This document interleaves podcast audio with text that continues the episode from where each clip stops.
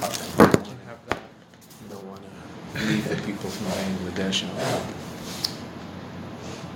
You'd never know. Bangladesh is a hotbed of Hasidic activity. You just never know that.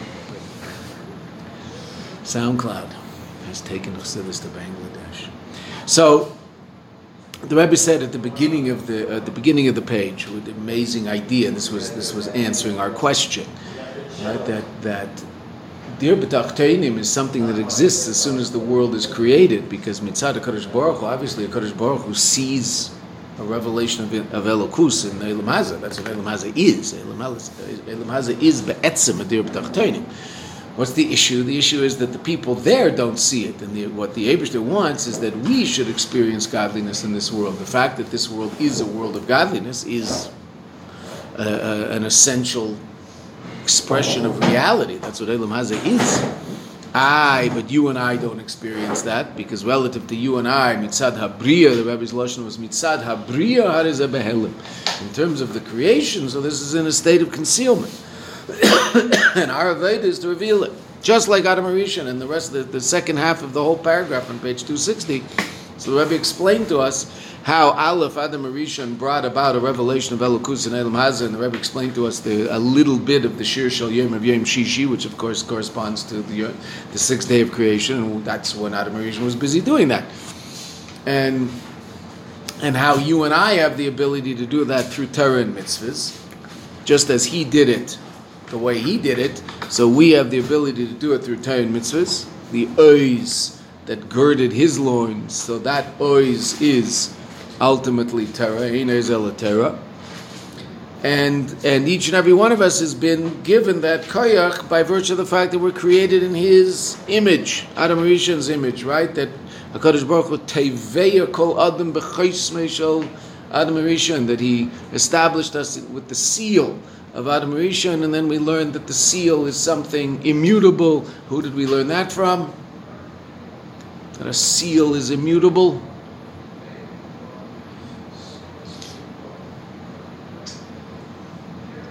I don't want to be annoying and ask that you actually remember something that we learned, but uh, we did learn it.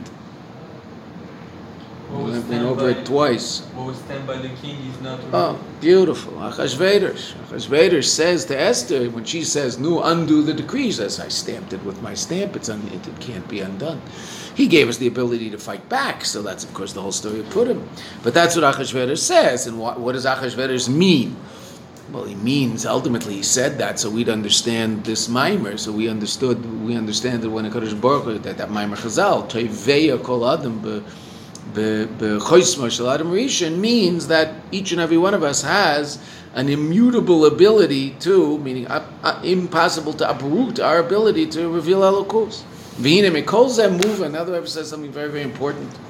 Mikol muvan. I mean, everything you've said in this mimer is important, but there's another very important line. Mikol zeh muvan. The ikr inyan ha'aveda b'terim mitzvahs, top line on page 261, u inyan gilu Elokus. Now that's a very important line because if you were to ask people about what Torah and mitzvahs are about, many of them would tell you that it's about elevating yourself and it's about becoming a better person. It's about tikkun amidas. It's about all sorts of things. Some people might even be so silly as to say, not not that I mean, this, it's not that it's a silly idea. It would be silly to say that this is the whole inyan of Torah and mitzvahs. Do Torah mitzvahs get us Elam Haba? Yes, if a person does Torah mitzvahs, then he gets this incredible reward in Elam Hazah. But hopefully that's not why a person does Torah mitzvahs, right? So it might be as someone would say, well, for Elam Haba, a person might say that. Whereas here, what does the Rebbe say? Once we understand that the whole purpose of creation is dir b'tachteinim, then the whole purpose of avodah and mitzvahs is gilei elokus. Ah, yes, obviously it affects us positively. Right? We definitely become better people if we keep the Torah the way the Torah is supposed to be kept. We can. That doesn't mean if, if, if we're religious, we're better people. Right? If we keep the Torah the way the Torah is, is intended to be done, so then we're definitely better people. We're people who are sensitive, who are caring, who give lots of tzedakah, who spend their time trying to trying to do all sorts of good things in the world. We have a very serious understanding of the fact that our life is not about us, it's about something much grander than us, much greater than us, much more lofty than us. That's a serious person. Definitely a better person, there's no question. But that's not why we do Torah mitzvahs. We don't do Torah mitzvahs to become a better person. Do Torah mitzvahs in order to real, reveal elokus in Elam Hazah. If you do that, so then you're probably a better person. But that's uh, right. It's like the husband. We've talked about the husband many times. Four levels of. I mean, it's uh, the, the, the Rebbe. There's a very famous sikha. The Rebbe from was Yud Gimel Tishrei. Somewhere in the early Mems, I don't remember exactly when it was, Mem Gimel, Mem Dalid, which is like 83, 84, somewhere in there. Remember the Rebbe, the Rebbe for Brang, Yud Gimel Tishrei is uh, it's uh, Tzedek's side, so the so the, the Rebbe for Brang, and and um, and he did something very unusual. Very rarely did the Rebbe ever express the difference between Musar and Chassidus. Just didn't talk about it. Right, so in that sikha, the Rebbe expresses, it explains the difference between Musar and Chassidus in a very interesting way. It explains that there's three different levels of Shaloi Lishma. There's three different levels of doing something for for you know, one's own self selfish reasons. And then there's the fourth level, which is the level of Lishma. And that corresponds to the four, le- four letters of Shem Hashem from the bottom up, K, Vav, K, those are all three levels of Shaloi Lashma. And Yud, Yud is the level completely blishum interest, without any self interest whatsoever, doing something only because the Kodesh Baruch Hu wants. And what are those three levels? So the, the three levels of Shalei Lishma. So the Rebbe says that the three levels of Shalei Lishma are to do mitzvahs. The first level is to do mitzvahs for a reward in Eilam Hazeh. A person does mitzvahs for reward in Eilam Hazeh. What might that reward be? It gives meaning in my life gives me structure. Mm, okay, so that's a very wonderful thing, and there's nothing. I mean, the rubber. The person's keeping Shabbos and eating kosher food, but there's that's clearly self-interest. Clearly doing it for me. It's my life, my structure. gives meaning to my life. Is that person a terrible, horrible, wicked person that be, should be thrown off a cliff? God forbid. They're a wonderful person. Are they serving God for the right reason? No, they're serving God for the wrong reason, but at least they're doing something positive. Right? That's one level. Reward in this world. Now, the reward could be also, you know, the person thinks if they you know, keep Shabbos, that God will give them a Lexus. I mean, that's, you know, lower. But I mean, even the person who's, you know, it, it, it, it, it gives it, it, it, it, it gives me meaning in life and fulfills my life, etc. So that's for me. Uh, so that's the lowest level. That's a reward in this world. That's where I get meaning in this world. So that's the lowest level of Shaloi Lishma, the Rebbe says. Then there's a level beyond that, that a world a person does mitzvahs in order to get a reward in the world to come. It's a little higher, slightly delayed gratification, okay. But still, ultimately for me, because it's my, my world to come. It's my villa in Gan Eden. I want a villa with a garden and a pool. I don't want to have to go to the mikveh down the block. I want a pool in the back. So much easier. Okay, um, that's that's the what? It says well, it was Friday and the only the only mitzvah you get rewarded in this world is tzedakah. Yes, there's a tension in Chazal whether or not there is indeed reward for any mitzvahs in this world, right? It's simply Chazal say that there isn't, right? Right? That there's no schar ba'alma day in this world. No schar for mitzvahs. Ba'alma day in this world. Okay. So that's that's true, obviously.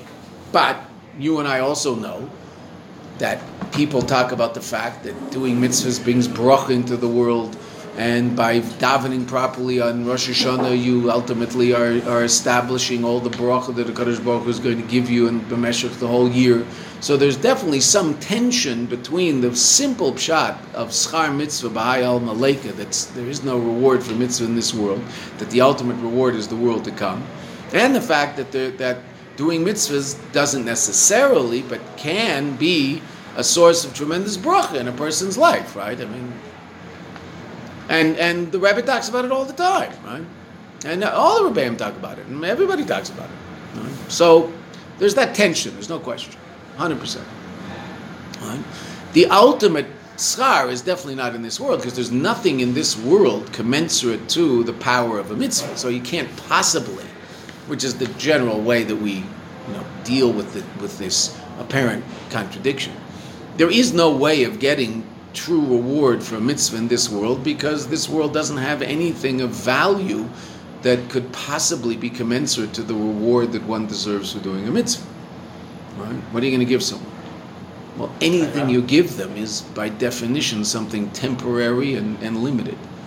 So it's just not commensurate at all to the power of the mitzvah that they did, which is completely beyond limitation and ultimately connects them to incredibly powerful levels of godly reality. So in that sense, there's no schar for mitzvah in this world. It can't possibly be a schar. What if it gives you the kach to learn Torah, which is what would, would, would be would be representative of Sivashkana? Would that be? You still have to learn Torah. I mean, the fact that the Abishah gives me kayach doesn't mean that. I mean, yeah, we do get kayach from the fact we do mitzvahs. There's no question, but that isn't. That's still ultimately something physical and something limited. And the question you could theoretically use that to, I don't know, for any other purpose. Right? You could use it. You could use that way that that physical energy to do something other than learning Torah or doing mitzvahs, and you could use that intellectual clarity to understand uh, mathematics. So, yes, there's no question that the Abishah gives us all sorts of bracha in this world. There's no question. We open up all sorts of channels to incredible bracha by virtue of the fact that we, we try to connect to godliness in this world. No question. Right? But the ultimate schar for what we do, this world can't possibly can't possibly give us something commensurate to the power of a mitzvah. Okay, fine. But that doesn't mean that there aren't. I mean, just the simple fact that that you know. Last night I was teaching some Lubavitcher girls, so they're busy fetching, you know, about uh, how hard it is to serve God in this generation, and all of a sudden, you know, this generation discovered the wheel and decided that uh, that this is the generation that's hard. It's hard to serve God in our generation.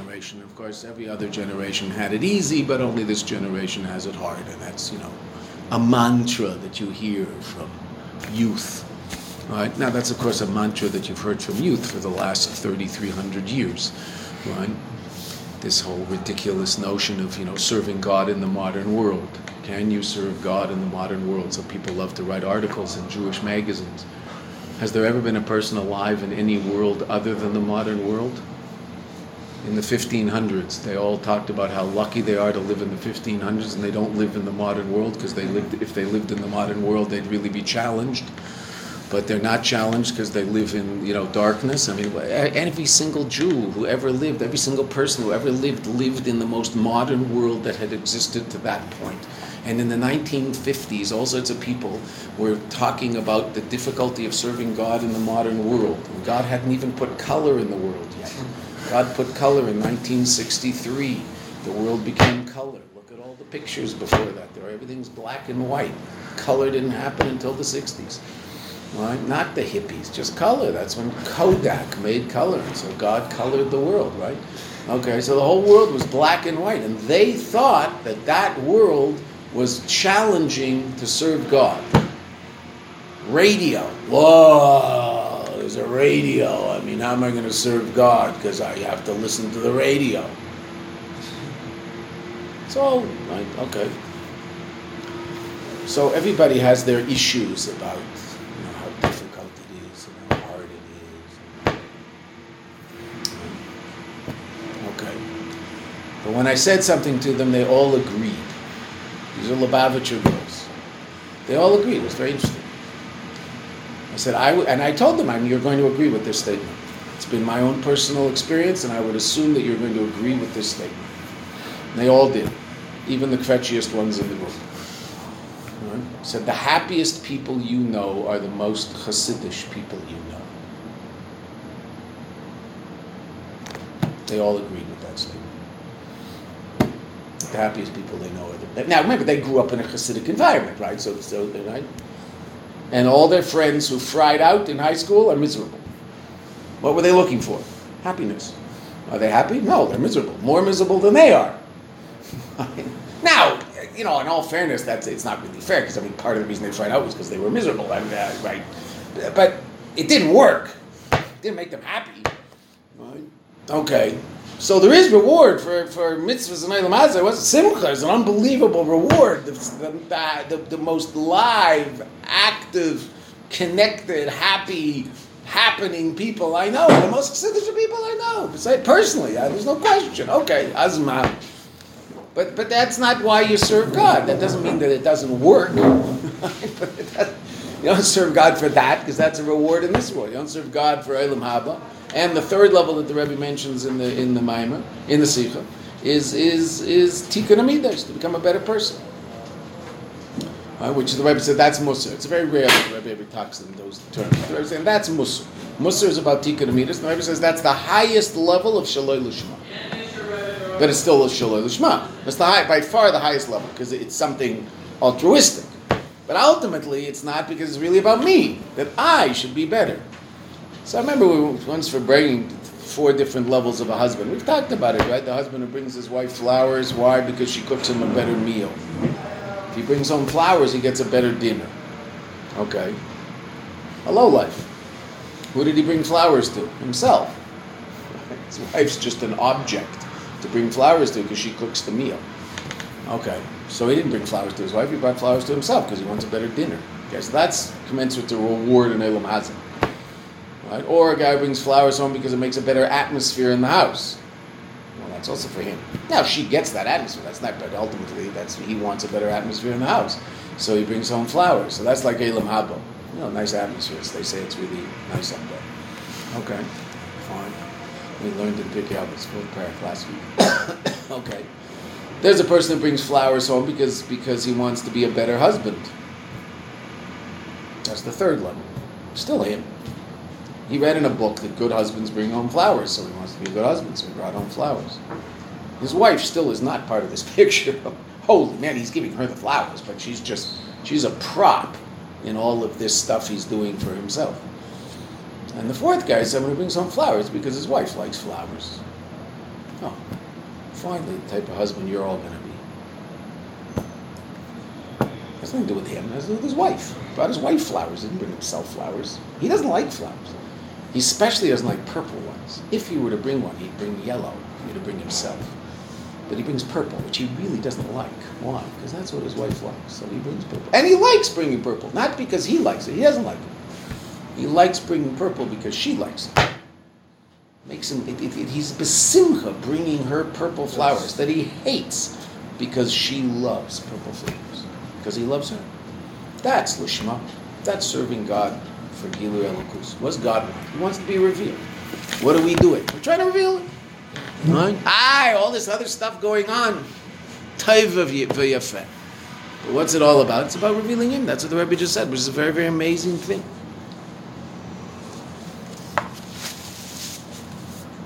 And from this it's understood. Gam mashi b'chol mitzvah. That means every since every since mitzvah is about gilu el so then there must be an aspect of revelation in every mitzvah because uh, uh, that's what mitzvahs are about. So the Rebbe says.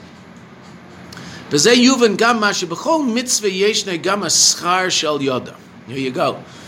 Ephraim, here you go. The Rebbe says, what's the schar? Bechinas gan Eden. It's the Gan Eden of the mitzvah. Because after all, simple pshat, what do you get from the, meaning, what's the schar for mitzvahs? Gan Eden? Chazal say it. The Torah says it. It's not, it's, I mean, that we, we just learned a parsha that says, if you keep the Torah, things will be good. And if you don't keep the Torah, I'm going to smash the living daylights out of you, right? And I mean, it's like really heavy. It's unbelievable. And he gets into the smashing. I mean, the smashing is like pusik after pusik after pusik after pusik of another smash and another smash. 96 different levels of smashing. Twice as many as we heard in, in, in, in Vayikra. In we only heard 48 different levels of smashing. Right? Today's Chittis, what does Rashi say? That the, that the Yidden knew that, that, that Moshe Rabbeinu was going to talk about smashing them. They were to say, like, we can't do, deal with this. And what does he say? Don't worry, you're still here, right? You're, you're here. Today. You're standing. You're okay. Don't worry. Sounds terrible, but you don't worry. You're, you're around. Today's chittas. Hmm? Even though it's yesterday's pasuk, I understand, but it's in today's chittas. Right? Hmm? Okay. It's the advantage of commuting to work. You get to see chittas first thing in the morning. Hmm? The train. Maybe it was the bus. I don't know. It was one of them. Okay. So there is schar in Elam Hazir. Uh, that, you know, to understand that, you know, last week's parsha understands. I mean, basically, what the, the way Chassidus understands last week's parsha is, what world do you want?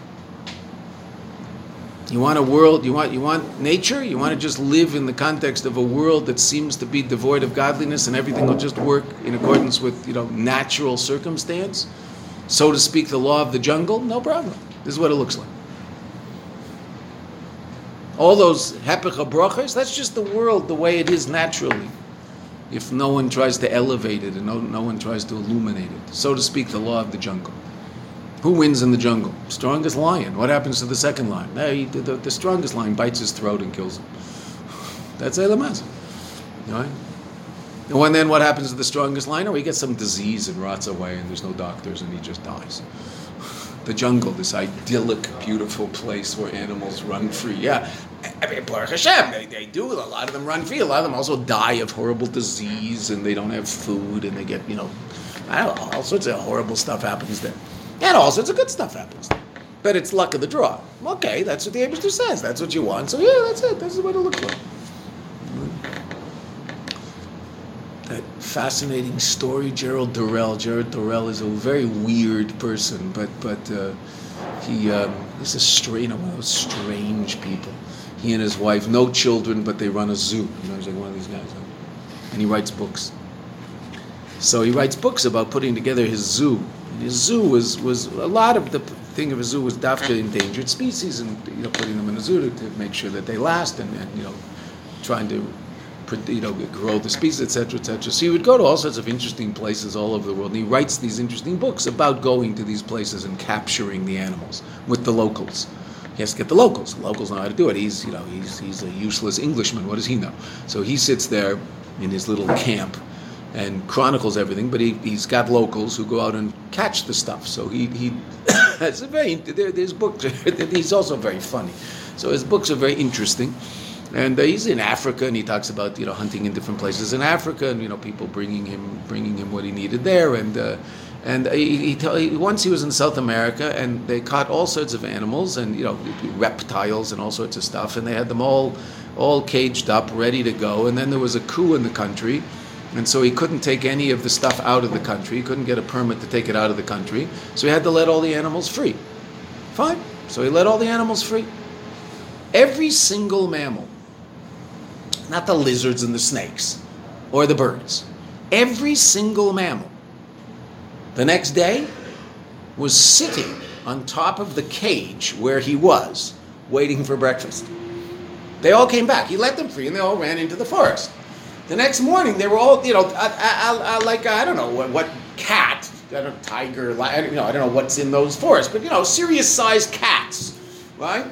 Sitting on top of their cage like pussycats waiting for their you know steak that he's going to give them because this is this is a good deal. I was just hanging around doing nothing, and I got this steak every morning. I'm into this, right? No, obviously he doesn't. He doesn't want to be confined. I'm not, that's not so silly as to think he'd like to be confined. He'd like to run around, but he does like getting a steak every morning because that's pretty good. And out there, that's not so easy in here, that was a breeze. I just hung around. I didn't do much. I slept all day, and then then, then he brought me this steak every morning. I'm for that. Every single mammal said they're all sitting there like pussycats on their cage. These like killers, right? So he didn't know. At first, he was scared to go outside. Then he realized they just want breakfast. Gave them breakfast. They all disappeared. Came back the next day. Now, he wasn't around for very long. Right? He just went home. Couldn't do anything. he said it was the mammals. They can think a little, right? The lizards just, lizards and snakes aren't going to come back because they're just stupid. The mammals that have a little bit of a brain relative to the others, I mean, they have to be a little more clever in hunting, etc., etc. So they all came back, sat on their cage, and waited. Things that you know, if you ran into in the wild, you'd be a little afraid that it would eat you. They were just sitting there. So that's the world that Hakadosh Baruch Hu describes in last week's parsha. That's what you want, bavakasha, no problem. But I just know what it is. Right? A world without elokus, pasha a jungle. Nothing matters. Nothing means anything. You can decide it does, but that's your own hang up. I don't have to agree with you. That's a pretty wild world. There are people who want to turn the world into that, but there are, Baruch Hashem, other people fighting back. So every every every every mitzvah has its schar. What's the schar? The gilu elokus that's shaykh to that mitzvah. Gan Eden. Shezeu inyan a gilui shal yedeya mitzvah. The Rebbe says that's the gilui of the mitzvah. The gilui that comes as a result of the mitzvah. Dahagam that even though sheschar mitzvah b'hayal maleka frayim is mamish you. Right. This is what this is what you just said. The Rebbe deals with. That even though in this world, what do we say? B'hayal maleka. Mikol makam. Nevertheless, we know that there is some aspect of schar in Eilam Hazeh to the extent that there's there's a response to what we do in Eilam Hazeh. There's no question. Our of a Rambam. The Rambam certainly knows that Maimer Chazal. The Masha Nikra Eilam Haba. B'Shem Eilam Haba. The word Eilam Haba means two things, right? Double entendre, that's what they say, right? They say double. Double? Double entendre. In English, they say double entendre. They were use entendre, but they say double. Double entendre means two things, right? Because Elam Haba can either refer to w- what you and I will receive. We're not leaving Elam Hazah. Mashiach's coming. We're here forever. Up until now, people were in this world, and then they leave this world. Okay, and what do they get after this world? The world to come relative to where I am now, that's the world to come. But that world exists now. I'm just not there. There are neshamas there right now. Right? It exists. Gan Eden exists. It's just not on our plane of existence. It's in a place called Elam Yetzira, that's Gan Eden Tachtein, and Elam Abriya, that's Gan Eden Elyon. Okay, but in uh, the time up there is obviously different than time down here, but that world exists as you and I are here. That world is there, and as a matter of fact, there's a level of your neshama that is hanging out there right now. Chayesh benefesh is in Gan Eden. That's where your chayesh benefesh is. It's a makif. It's not clothed in your body. Three levels of your soul are clothed in your body. Chayesh benefesh is in Gan Eden, and Yechida Etzem is Mushrash and Atzmus five levels of soul, three of which are clothed in the body, but only three. Where are the other two? Well, one of those is in a place called Gan Eden. So right now, you're in Gan Eden. What part of you? A superconscious part of you that you're not aware of consciously. It might have some residual effect now and then on how you act in Eilam Hazeh, but, but you're not conscious of that level of reality. It's not here, somewhere else. But it's now. It's not then. So there's that aspect of Eilam Haba the world to come, but not the world that isn't yet. It's a world to come for you and me. Hopefully, not you and me. You and I, we don't want to go there. We want Mashiach to come and then they'll come here. But but all the yous and me's who have been in Eilam Hazeh until now went to a place after the world to come for each individual.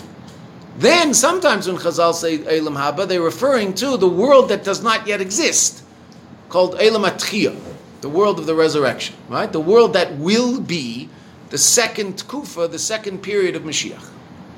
Right? That's also called Elam Haba. But that, I mean, that's more the world to come. It's not now. Whereas usually when we say Elam Haba, we're referring, you not not always, but usually we're referring to Gan Eden. And that's what the, that's what the Rebbe is quoting from the Rambam right now. The Rambam says, "The Masha Nikra Elam Haba b'Shem Elam Haba." That which Elam Haba is called the world to come. Ein ze mishum sheba achrei Elam Hazeh. It's not because it comes after this world. Meaning, this world will live, will be around for almost 6,000 years. The 6,000 years of this world, right? Mashiach is, is, is the, the, the, the, the, the messianic era is the Shabbos, the seventh millennium. Doesn't mean you can bring in Shabbos early, right? It's already Shabbos. It's, it's Friday afternoon. We can bring in Shabbos. We don't have to. We don't have to wait. Don't worry. We have to wait another 220 years. We're not interested in waiting. Okay. So so the, the but the six thousand years of the world's history, so that's Elam Hazeh. And then that last millennium, that's called Elam Haba, the world that will be, the world to come. Right? So that's not Pshat, the Rambam says. Generally, when Chazal say Elam Haba. That's called Elam Atchiyah, the world of resurrection, which is the second Kufa in Yemei Mashiach. Right? When Mashiach is revealed, so the, the, basically the first Kufa is Ein Bein The only difference is that we're in charge and we have a Melech here in Eretz Yisrael. We're in charge of our own affairs. There'll be a base of Migdash. All sorts of wonderful things are going to happen. but the metaphysical reality that we experience won't necessarily be that different. Though people will stop complaining about how hard it is to serve God in the modern world, they'll they'll stop that. Right? Okay. But but but it, it, it, reality as we see it will be relatively similar. The second kufa will be a complete change in in in how we perceive reality. Souls will come back into bodies, and people will be different. and that's Elam Haba. That's Elam Hatchiyah. But Elam Haba here, the Rambam says, Gan Eden. What you and I call Gan Eden. So the Ram says, It comes after life in this world, not after the history of this world, but after each individual's life in this world. It comes as a result of the the Aveda in Elam. How powerfully do, does a person experience a revelation of godliness in Elam Haba? Depending on how hard he tried to experience that in Elam Hazah. And Elam Haba will reveal that which was hidden here. Ki ba'aveda atzma, in the Aveda itself, yeshne kfar schar v'gilui. The Aveda itself contains within it this schar and gilui. That's the, na- the nature of a mitzvah, is it's all about godliness. Dezeu, and this is why Chazal say, masha schar mitzvah. What's the reward for a mitzvah?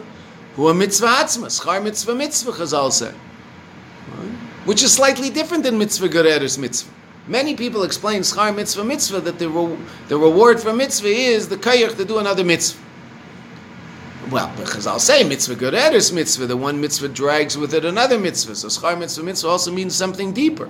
What's the schar of a mitzvah? The mitzvah itself. What's mitzvah? Lashon connection, the, the language of to be of being connected to something. What's the ultimate reward of doing a mitzvah? Is the connection that that mitzvah affords. The action itself, not what comes after it the actual connection that's a function of it. Ah, so each mitzvah is a state of Gilu Elokus. So the mitzvah is. I might not be aware of that, but that's what it is. Were I aware of that, oh my goodness gracious! First of all, I'd be running to do mitzvah. Second of all, I, I, who knows? I might, I might just be bottle and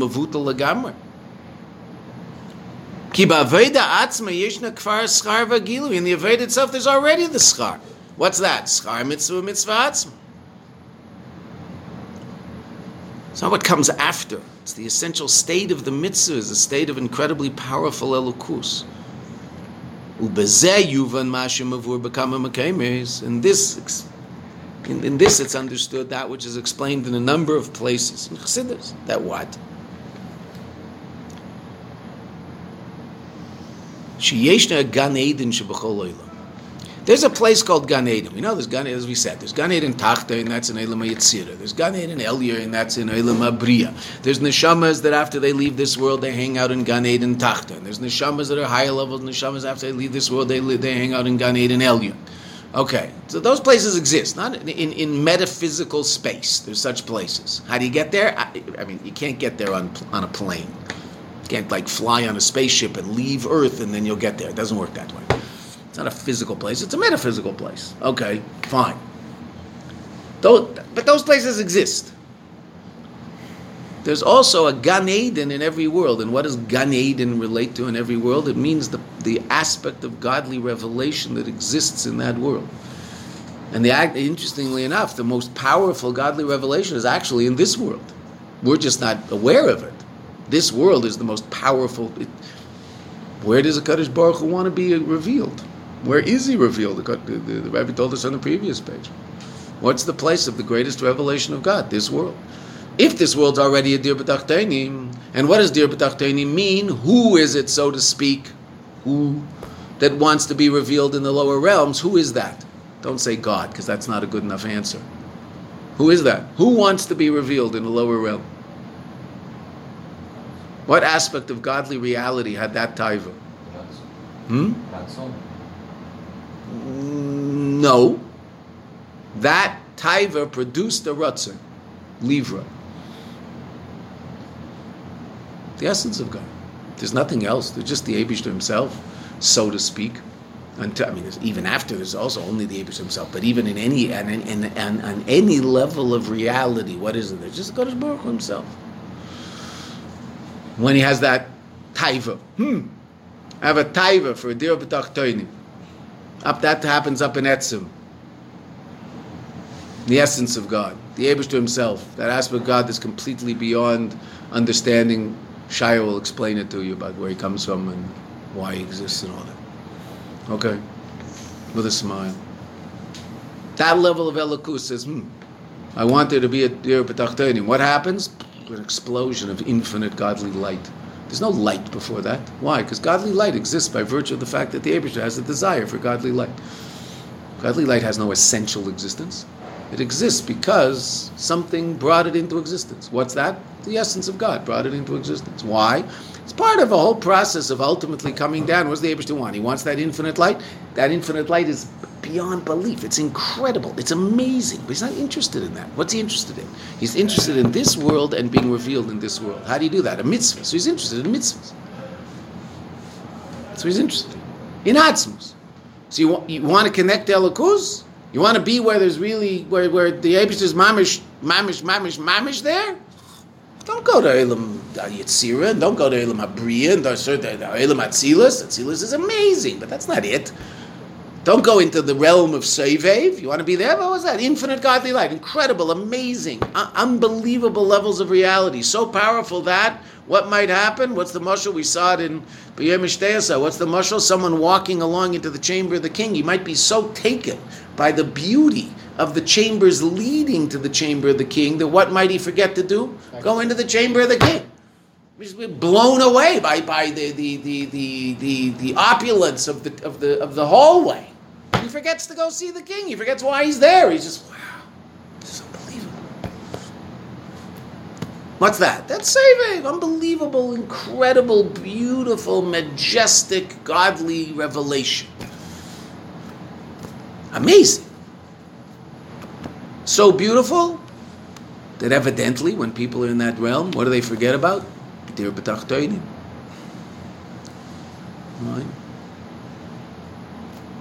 Because they say the neshamas, the neshamas of tzaddikim, right?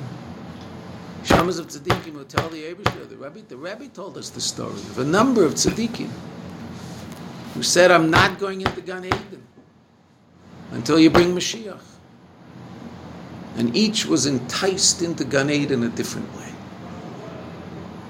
He was seduced to ultimately jump into Gan Eden and forget about what? Mashiach. Why? So nice up there. What's Mashiach? Essence. What's up there? Or. Gorgeous. Gorgeous. Incredible. The Rebbe said, it was an amazing sikh. The Rebbe said, perhaps the only way not to be enticed is to take a neder barabim, to take a public vow not to go into Gan Eden unless Mashiach comes. And the power of that vow is so powerful, since it's Torah, that that person wouldn't go into Gan Eden. Did the Rebbe take a vow? Some people say that's what the Rebbe was doing right then. I have no idea. Uh, it's not my business. I, I don't know. Some people say that's exactly what the Rebbe was doing at that particular point. I, I don't know.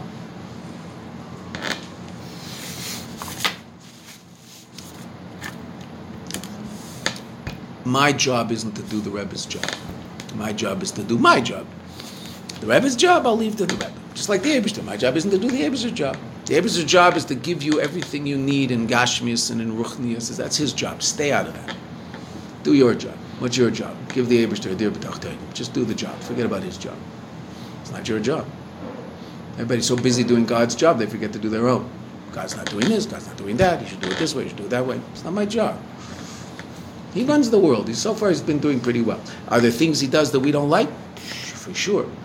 Right? But I mean, if we're smart enough, we realize we don't understand, and that's the way it goes. Okay? I mean, we're not. That doesn't mean we don't daven that things like that shouldn't happen, but, but we, we don't get it. But what we do get, we know what our job is. What's our job? Our job is to reveal Elokus and Elam That's what mitzvahs in the about. That's what we said. How? Well, every single mitzvah. What's, what is the mitzvah? The mitzvah is an incredibly powerful expression, the most powerful expression of Elokus. When Hanani said earlier, Rutzer. So, Rut, uh, there's a tension in, in Chassidus, obviously. The, the, the, the first step of the creative process is what we call the Ratzon Apashat Livre, the basic simple desire to create. So now Ratzon though is already a revealed power. Now, it's a subcon in you and I, it's a subconscious revealed power, but it's still a revealed part of us. Meaning it's hidden until it comes revealed in our conscious reality. But I understand, but but but it, it, it, it it's not my essence. It's an expression of my essence. It might be a very powerful expression of my essence, but it's not the essence of who I am. So Ratzon is already not the essence of God. Okay, that being said, it's incredibly powerfully connected to that place. Okay. What is the ultimate Ratzon eponymia? What's the most powerful expression of God's will? A mitzvah. God created a world. Why? Because he wanted to. Why did he want to? Because he wanted mitzvahs. He wanted mitzvahs. That's what he wanted. Who gets to do that? Neshamas in Eilam Abba? No. They don't get to do mitzvahs. You do. Down here. You said it yet? You said it uh, two days ago. Yafashachas b'tshuva meisim tevim be'elam hazim mikol chayelam Abba one moment of tshuva ma'asim tami, one performance of a mitzvah in Elam Haba, in Elam is greater than all of the world to come. All of the revelation possible in 6,000 years of the world to come isn't equal to the revelation, the connection to God that is afforded by one mitzvah. Unbelievable. That's what a mitzvah is. A mitzvah is this unbelievably powerful expression of godly revelation. I, I don't feel it. Well, that's my hang up. That doesn't mean that the mitzvah isn't what it is. So that's what the Rebbe says. That there's Gan Eden in every genera- in, in, in, in every world. And what's the Gan Eden of this world? This incredibly powerful level of godliness that's revealed by virtue of doing mitzvahs. Right? So that's what the Rebbe says. Sheyesh Gan Eden. Leirak Gan Eden elim Gan Eden tachte. Eighth line. Not only upper Gan Eden, which is Elam Abriya, Gan Eden Tachtin, which is an Elam Yitzira, Ela Gan Eden Shebechol Elam Ve'elam, the Gan Eden that's in every single world. Meaning the state of revelation every world, and obviously the emphasis on this world. V'hainu sheyesh Gan Eden Gam Ve'elam Asiyah. There's also Gan Eden in this world. In other words, there's a very, very powerful revelation of godliness in this world. Shazen Nasa, how do we bring about the existence of that state of reality? And we'll say revelation, even though it's, it's, we know that something can be revealed, even though we aren't aware of its revelation, right? What's a mushal that's we've talked about a number of times to help us understand such an idea? That your action can reveal godliness even though you're not aware of the revelation? What's a mushal for such a thing? We've talked about it numerous times.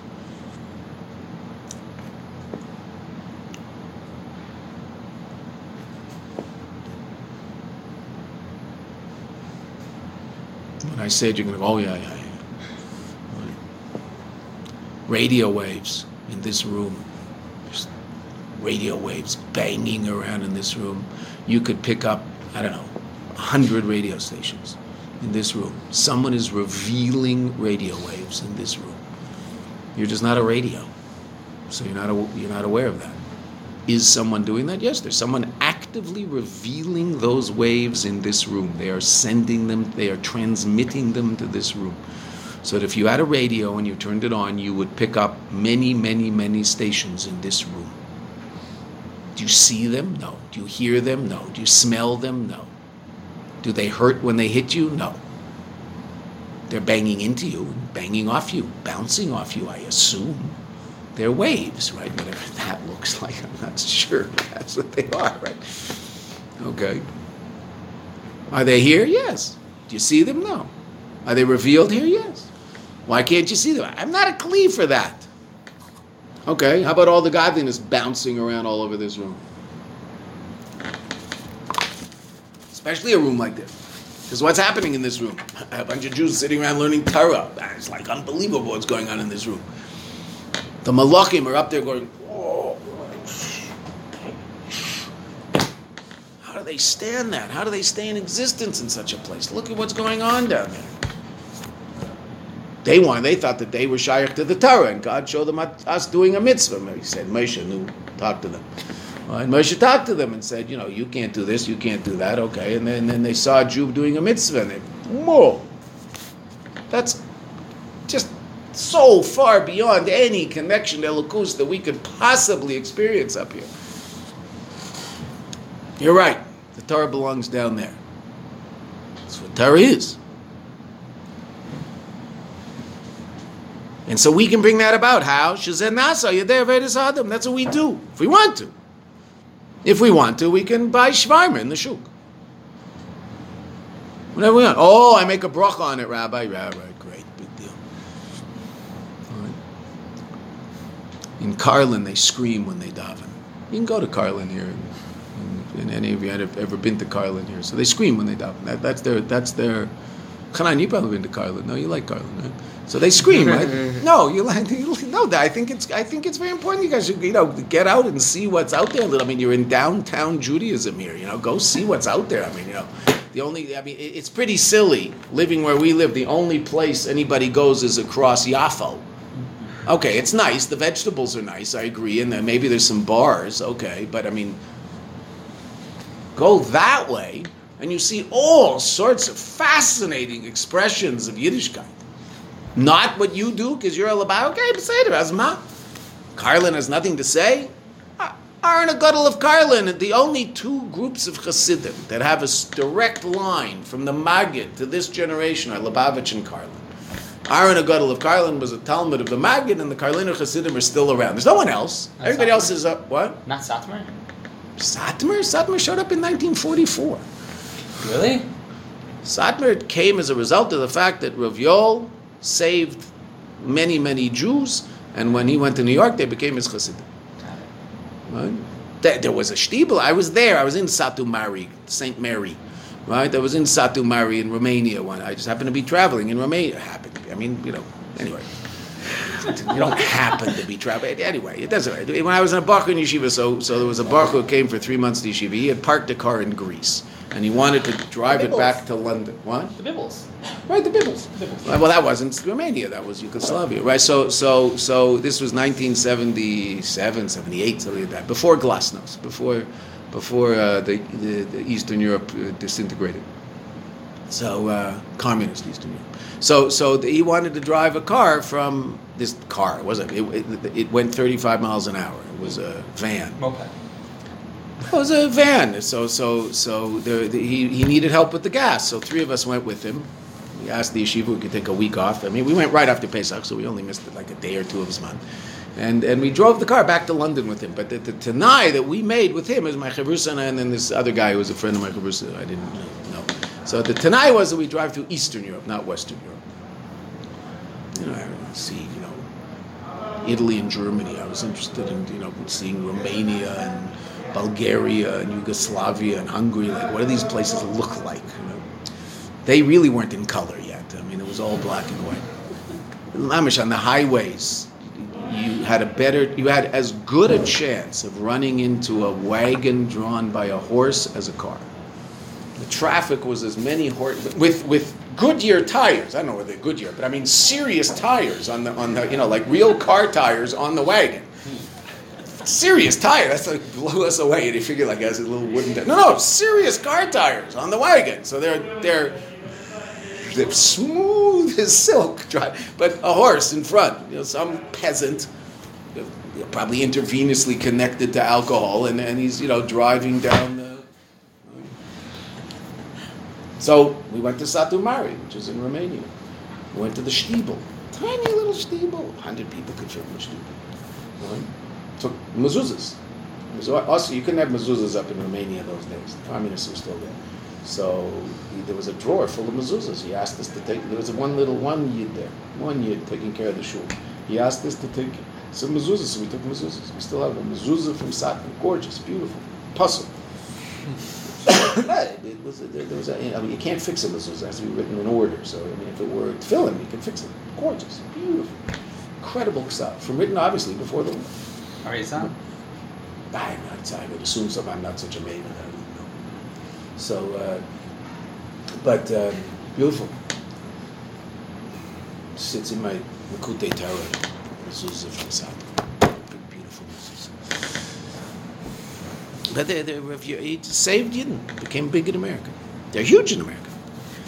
Baruch Hashem. 20% of the of students in Jewish schools in the United States are in a school run by Satmar.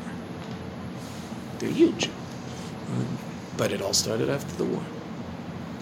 So in Karlin, what? They scream. They scream. Baruch! They're, they're, they're not burich. They're, they they say things like us. Baruch! Screaming. Once a Karlin, in Karlin, a chassid had just come back from davening and his voice was sore. He was walking along the street and he walked past Ravarna Godel of Karlin's house. Ravarna Godel was the real thing. It's called the Ravarna Godel, the big Ravarn. He walked by his house. I, somehow he saw in a window, he saw the Rebbe take an apple, make a very quiet brocha, and eat it. His throat was sore from screaming because this man told him he's supposed to scream. This man just made a quiet bracha. He didn't understand. He's standing there in thought. He doesn't have Hirurim on his Rebbe, he just doesn't understand. Ravar Nagadol came out and said, You're wondering why I made a, a soft bracha? And I tell you to scream. He said, Yeah. So I'll tell you the difference in you and me. I eat so I can make a bracha. You make a bracha so you can eat. You have to make a very loud bracha. I don't. The only reason I eat is to make a bracha. So the guy eating the shawarma instead of going to see what's happening in Karlin, I know he makes a bracha, but I mean, he's making a bracha to eat. He already tastes the shawarma, that's why he's barely through shah, the word shahakol before the shawarma is already in his mouth. Shahakol Yiddish.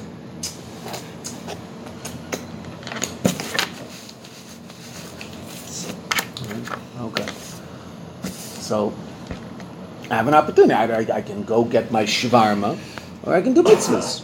One is pretty exciting. The other, mm, I mean, you know, as Elam Hazen it's pretty exciting. You know, taking a sheep and cutting it into pieces and putting it on something. You know, sort of gluing it on something and roasting it and cutting it off with a sharp knife. It's pretty cool. But you know, probably mitzvahs are cooler. Let's finish one more line. V'zeo ma shekosev Adam This is why it says by Adam Rishon. Just one more line. V'yanicheu began Eden that he placed him in Gan Eden la'avdu l'shamra. What was he doing there? To, to, to work it and to guard it. And what's that? That's the source of mitzvahs aseh and mitzvahs leisaseh, positive commandments and negative commandments. Shal yedei aveda la'avda, through the aveda of la'avda, to serve it, to do something positive. Zer ramach mitzvahs aseh. These are the 248 positive commandments, doing something actively. Ulashamra, and to guard it, which is the passive guarding. And what's that? These are the two, 365 negative commandments. Through this.